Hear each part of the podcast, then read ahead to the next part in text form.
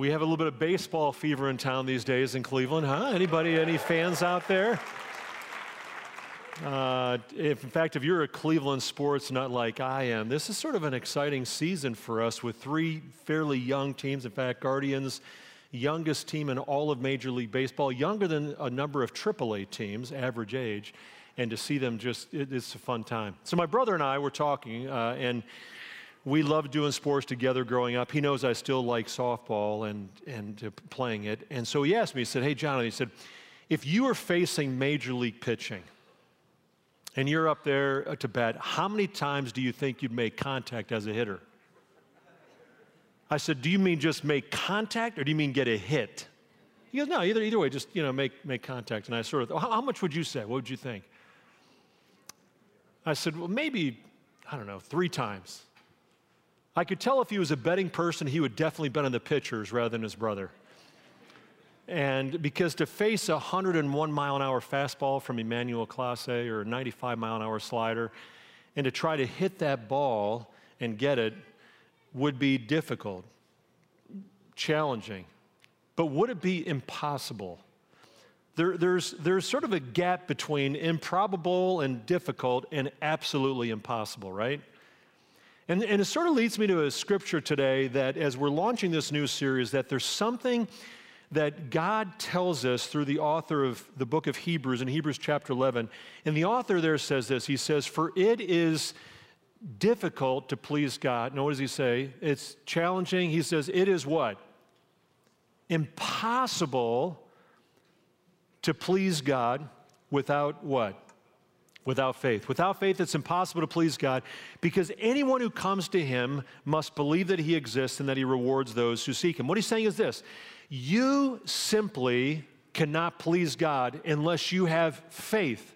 There's some kind of faith in God. Doesn't take a lot. It's not just challenging or difficult to please God. It's absolutely impossible to please God without faith. Zero out of one hundred. You're never going to do it unless you have faith. So our goal in this series is to build our faith. So would you look at someone nearby you and say, let's build our faith stronger this month? Would you tell them that? Let's build our faith stronger this month. That's what we want to see happen, and, and to say, God, we really want to please you. I think even the fact that you're here today, you're saying, there's something in my heart that I, I want to please God. And to do that, he says, you need to have a sense of faith that's growing, but at times it's hard, isn't it? It's really hard. There's all kinds of things that happen. Mary and I have a friend who uh, had a third interview for a job this past week and thought, this looks really promising, this is the job I want, and they gave it to the other person. We know someone else who's going to be in a courtroom this week with their child, their adult child, and it's, they're not on the right side of the equation. There's someone else who's got a big house issue going on that's going to cost a lot of money, that not really improve the value of their home, but just to keep the house functional.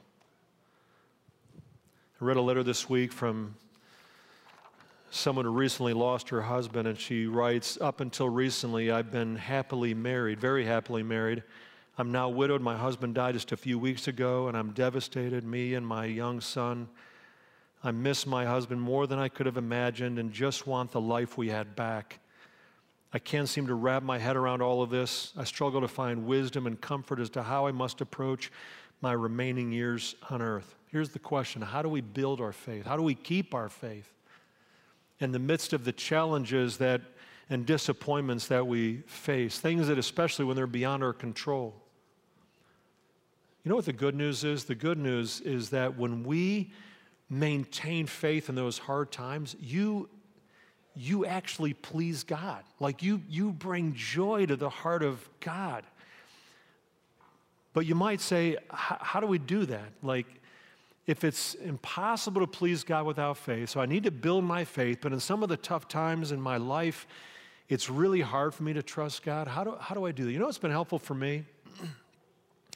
Is to be inspired by the faith of people around me. People in our Grace family, people that I know throughout my life, and also as we look at the scriptures to say, to look at people throughout biblical history that we go, wow, that person's life, if I could be like them.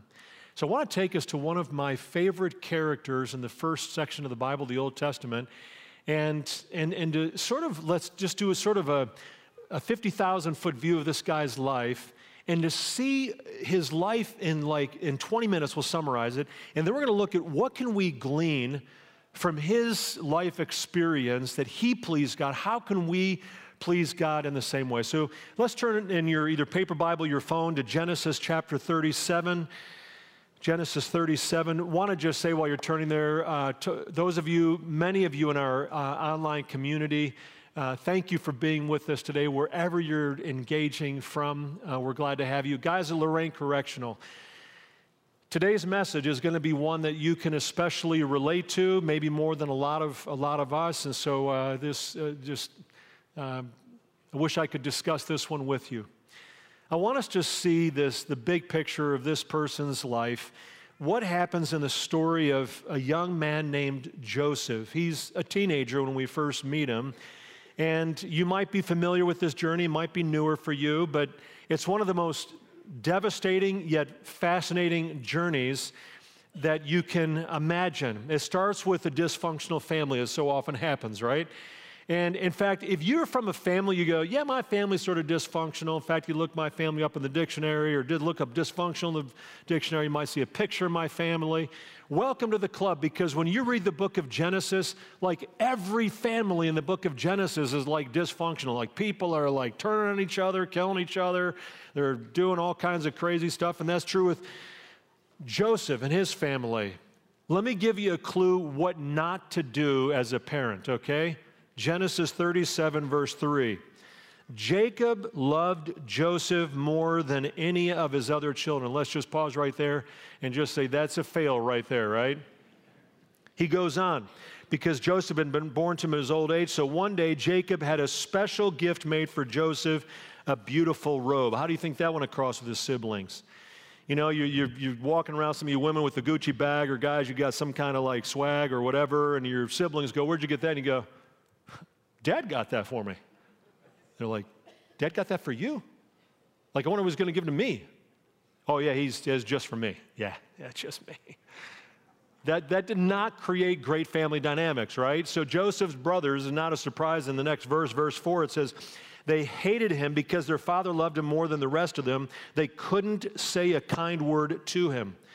Jacob, when you favor one child over another, you're actually doing that child a disservice, right?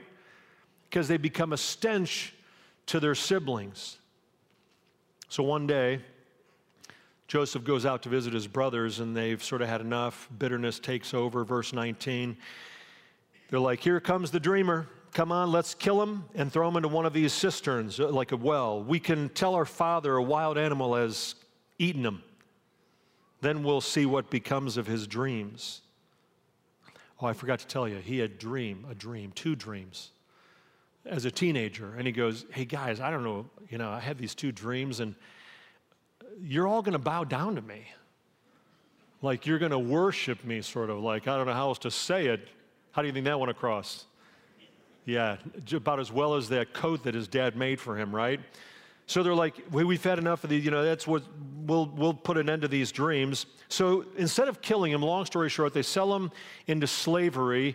He's seventeen years old. He's taken to Egypt, a totally unfamiliar place, a language he doesn't know, doesn't know his soul, ends up in the home of a guy named Potiphar, who's a high-up government official, got a lot of money, a lot of influence, and, and Joseph excels. He's doing really well until one day uh, Potiphar's wife tries to seduce Joseph again. And again, Joseph was like, I, I can't do this. Like, I, I can't. And this is a great perspective when you face temptation. He goes, how could I do such a wicked thing and sin against? He doesn't just name his boss. He says against, against God, right? Like, I, I, can't, I can't do this. So Joseph runs, but she grabs a hold of his shirt. She uses that as proof to falsely accuse him and say, try to come into my bedroom and molest me. Joseph is the reward for his integrity. He's thrown into prison. He's falsely accused of assaulting her. And even then, you see Joseph sort of hanging on to God. It says in chapter thirty-nine, if you turn over uh, to that chapter there, thirty-nine verse two, it says the Lord was with Joseph so that he prospered. Down in verse twenty, But while Joseph was there in the prison, the Lord was with him. Like the Lord was just, there's this sense of the authors telling us God never abandoned him, even when it felt like maybe that was the case. And Joseph didn't let go of God. He kept his faith. One of the examples of that, chapter forty, verse six. Joseph's in prison. Look, look how he responds to other guys in prison. It says, when Joseph came to his fellow prisoners the next morning, he saw that they were dejected. So he asked Pharaoh's officials who were in custody with him in his master's house. He says, why, why do you look so sad today? He's thinking of others. One of the ways that you show that you're, there's a trust in God is that you're not just walking around with your head in the ground and pouting and whatever, but you're looking up and you're going, God, how do you want to use me? These guys look like they're going, hey, what's going on here? And well, they tell him about these dreams they have, and so they, Joseph interprets these dreams. And for one guy, it's good news. For the other guy, not so much. And for the guy for whom it's good news, Joseph tells him this. He goes, hey, you're going to be restored to your place of leadership in Pharaoh's palace. And when you are, I want you to remember me. You got that? He got it. I'll remember you. Because I'm here unjustly. Like I've been falsely accused, and, and I, I honestly do not deserve to be in here. So when you get out, you use your influence to, so the guy gets out of prison, and what does he do? He totally forgets about Joseph. And Joseph spends two more years in unjust confinement. So here's the story, his journey so far. Family brokenness, false accusations, shattered dreams. I mean, that's just, that's just some of the things that went wrong in his life. And yet, he continues to hold on to the Lord. There's something about this guy. He doesn't turn away. And two years later, Pharaoh, the leader of Egypt, one of the most powerful, if not the most powerful nation in the world at the time, has a dream, and no one can interpret the dream. And he goes, anybody can interpret this dream? And guess who remembers Joseph? Right, the guy helped get out of prison. He goes, oh my, I totally failed this guy. This guy told me to remember. This guy, Joseph, in prison. And so they call Joseph in, and in chapter forty-one, verse fifteen, here's what happens. Pharaoh said to Joseph, I had a dream and no one can interpret it, but I have heard it said of you that when you hear a dream, you can interpret it. Now here's where you see Joseph's faith on display again, verse sixteen. I can't do it, Joseph replied to Pharaoh, but God. God will give Pharaoh the answer he desires, and it happens. Joseph, with the Lord's help, interprets the dream. He predicts a bull market that's going to be followed by a bear market. Seven years of, of overwhelming like prosperity economically for the nation, and then seven years of absolute economic ruin. And Joseph says, so here's what I would do. In these seven years, you want to just build up all your storehouses, you know, get the cellar of your na- of nation full, and then for the seven years, you'll be prepared. Pharaoh's so impressed, look what happens. chapter forty-one, verses thirty-eight and following. Pharaoh asked his fellow officials, can we find anyone like this man, one in whom is the Spirit of God? Then Pharaoh said to Joseph, since God has made all this known to you, there is no one so discerning and wise as you. You shall be in charge of my palace, and all my people are to be submit to your orders. Only with respect to the throne will I be greater than you. What a story. This is a fascinating story. Yesterday, stuck in prison. Today, like twenty-four hours later, he's second in command of the nation. It's been thirteen years since he was sold as a slave. He's seventeen then. He's, today he's thirty years old. It's a new chapter, right? That God is leading him on this journey and, and taking him to a new chapter of what God wants to do in his life. Now, Joseph's in a place where he has no idea if his family's still alive. So seven more years go by. Joseph is thirty-seven, years of plenty. Just like the Lord said it would happen to Pharaoh in his dream. Things are great. And then seven years later, precisely, famine hits. There's like natural disasters. And people are desperate. And they come from all over in droves, all over the country of Egypt and even beyond. And that's how this unlikely family reunion happens. Ten brothers show up. Who are they? Joseph's brothers, but it's been twenty plus years and they don't even know who he is. He was seventeen, now he's probably thirty-eight, thirty-nine. And he's dressed like an Egyptian. He's speaking the Egyptian language. Wish we had time to look at the whole story, but long story short, after a ton of tense negotiations and drama, months later, Joseph invites them to dinner at Pharaoh's palace. And when they come for dinner, they bring gifts, and each one of the ten ends up doing what? Bow down before this, this brother. His dreams are fulfilled, right? Joseph is overwhelmed. They still don't know who he is. And there over dinner that night, Joseph, if you turn over to chapter forty-five, verse four, he says, I am your what? Your brother.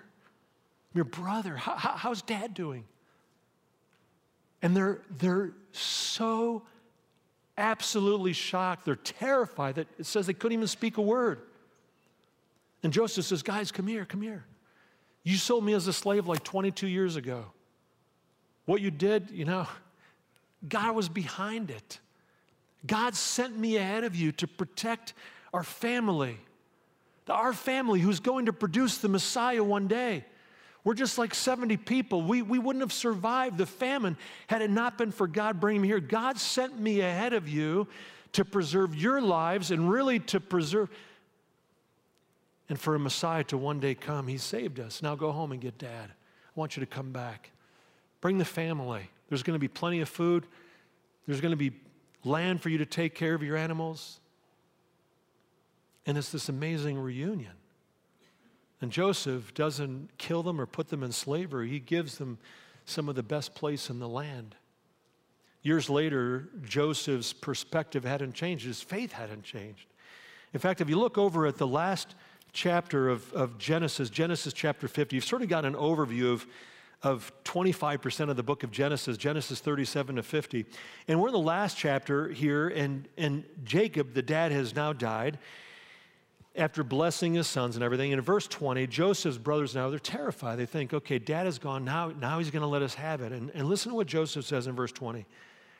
He says, you intended to harm me, but God intended it for what?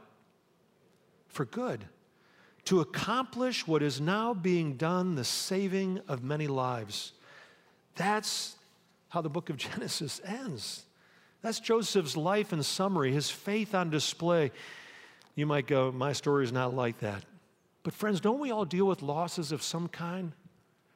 That you have a family situation, you go, it, it is like so complicated, my marriage or relationship with kids or my siblings or my parents, and I don't, you know, maybe there's been betrayal.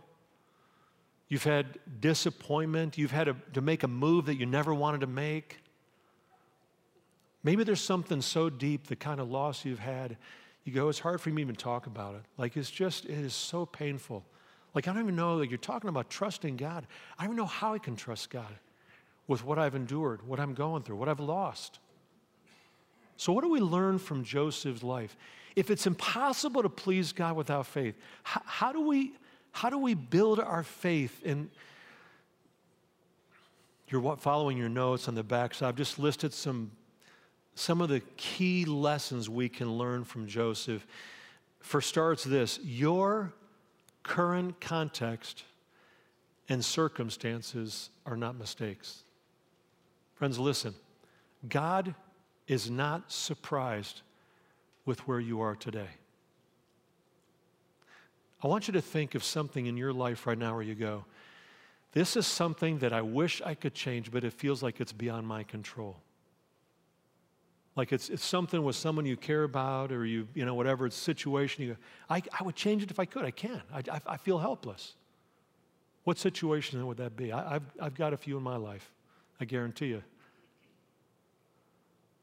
Can we look at that and say, God, that is no mistake in your big plan.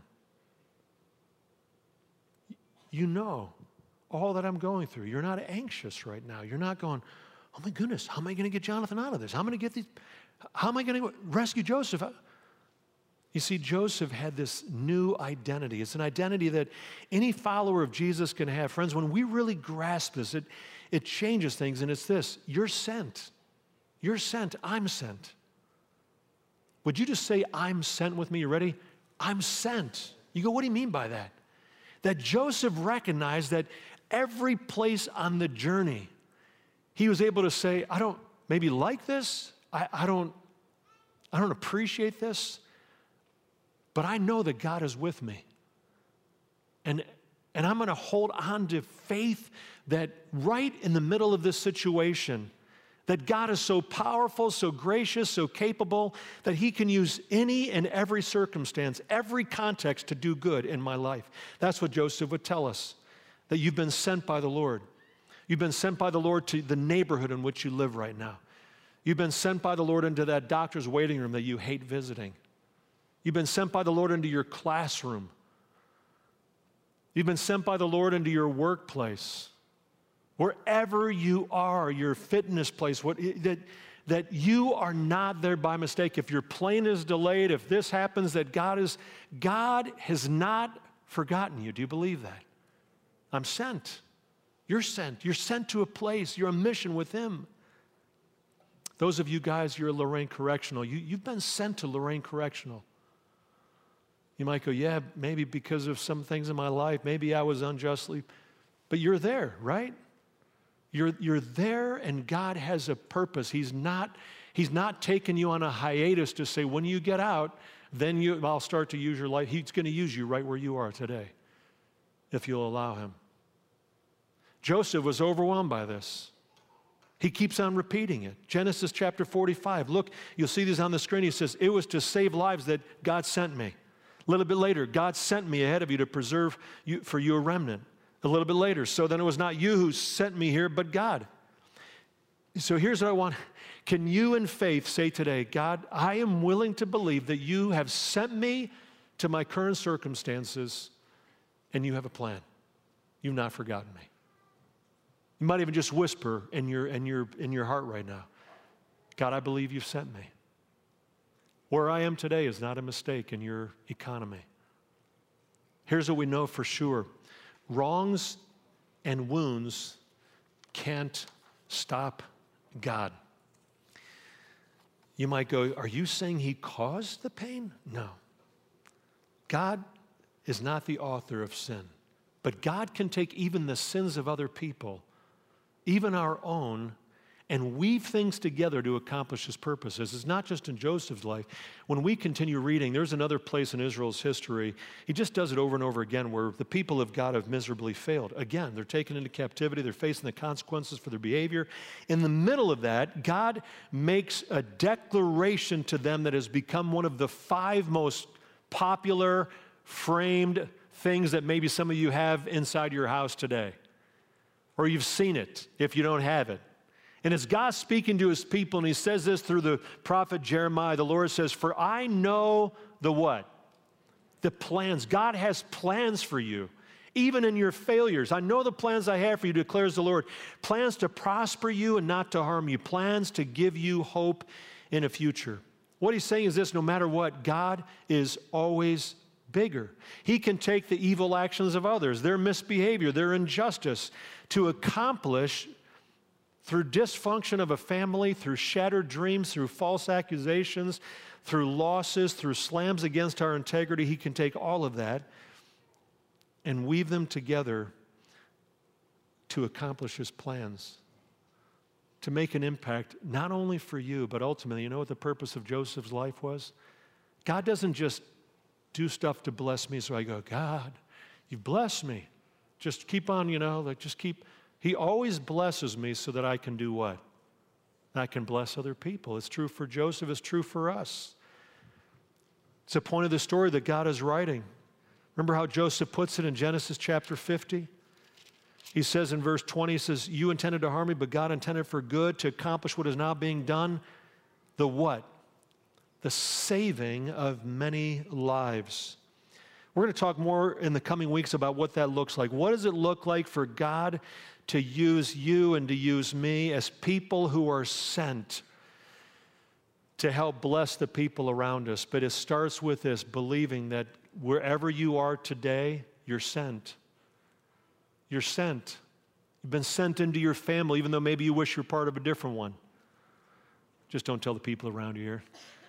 You've been sent to your job, even if you've been applying for a different one.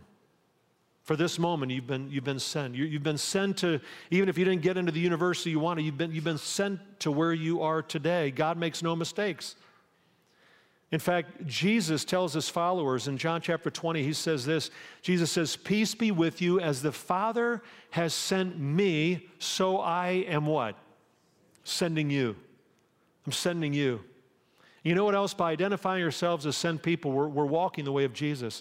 thirty-eight times in John's gospel alone, thirty-eight times Jesus talks about the one who sent me, the one who sent me, the one who sent me. He just, Jesus knew he was sent. I'm sent. You're sent. We're all sent if we're his followers. One example of that, John chapter eight, he says, "The one who sent me is with me.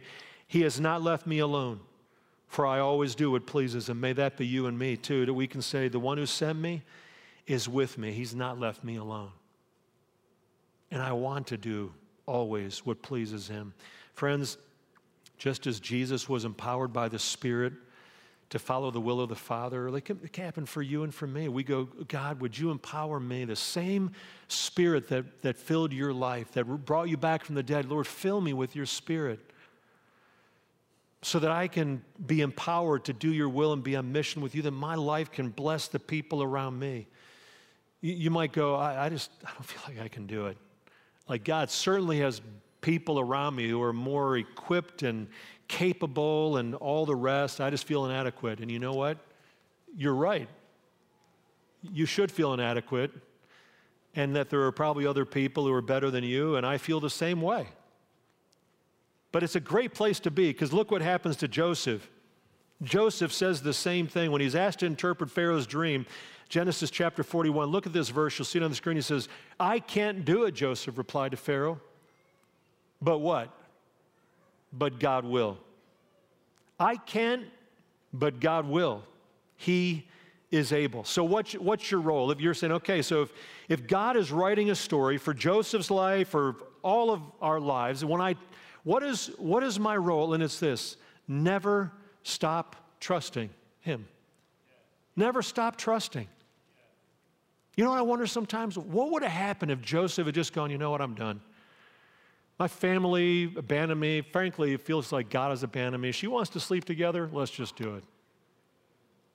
He gets to prison, goes to prison, and he's like, yeah, this, this, this is terrible, and gives up on. What would have happened in the journey had Joseph given up on God?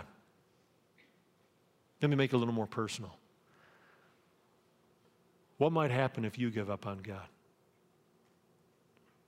What will happen if you say, yeah, I've just been disappointed too many times. I don't know. I don't know what to tell you. I'm just not really, I'm not where I used to be anymore. Who will be impacted if your faith wavers? Let me close with a phrase that Mary and I often say to each other. We often pray. If you've been with us, you might go, yeah, I've heard you say that. When we have a heartache with someone in our own family, someone here at Grace, we just say, you know what? There are more chapters still to be written. You believe that? There are more chapters still to be written. God isn't done yet. If you look and you just pinpoint one part of Joseph's life, you go, that's, that's terrible. It is. And there's more chapters still to be written. In your life, there are still more chapters to be written. And God always has a good end to the story for those who trust him. In fact, as an encouragement to each other, as we seek to build our faith, would you say aloud with me as an affirmation of our faith in the Lord these words that you see on the screen? Let's say this together aloud, really believing it. Ready? There are more chapters to be written. Trust the author. You are. Father in heaven, we sort of say with that early follower of Jesus who goes, I, I, I believe, but help my unbelief, because it's really hard. God, I pray that you'd help us to live into our identity as sent people, to trust you more, to, to know that, to have faith that, that you're writing a story that maybe we're in a chapter right now that we go, this is, I just don't like it, or for someone I love, I don't like it. But God, I'll, I'll believe. I'm gonna, I'm gonna hold on to faith. You're not done yet. So Lord, here we are, people whose vision can be so small, our knowledge really limited, but faith in a God who can and who promises He will. And so we trust You today, and we love You, and we pray, come and fill us with Your Spirit, that indeed we will be people who have faith in Your purposes. Thank You, Lord, for hearing us. In Your name we pray. And all who'd agreed said, amen.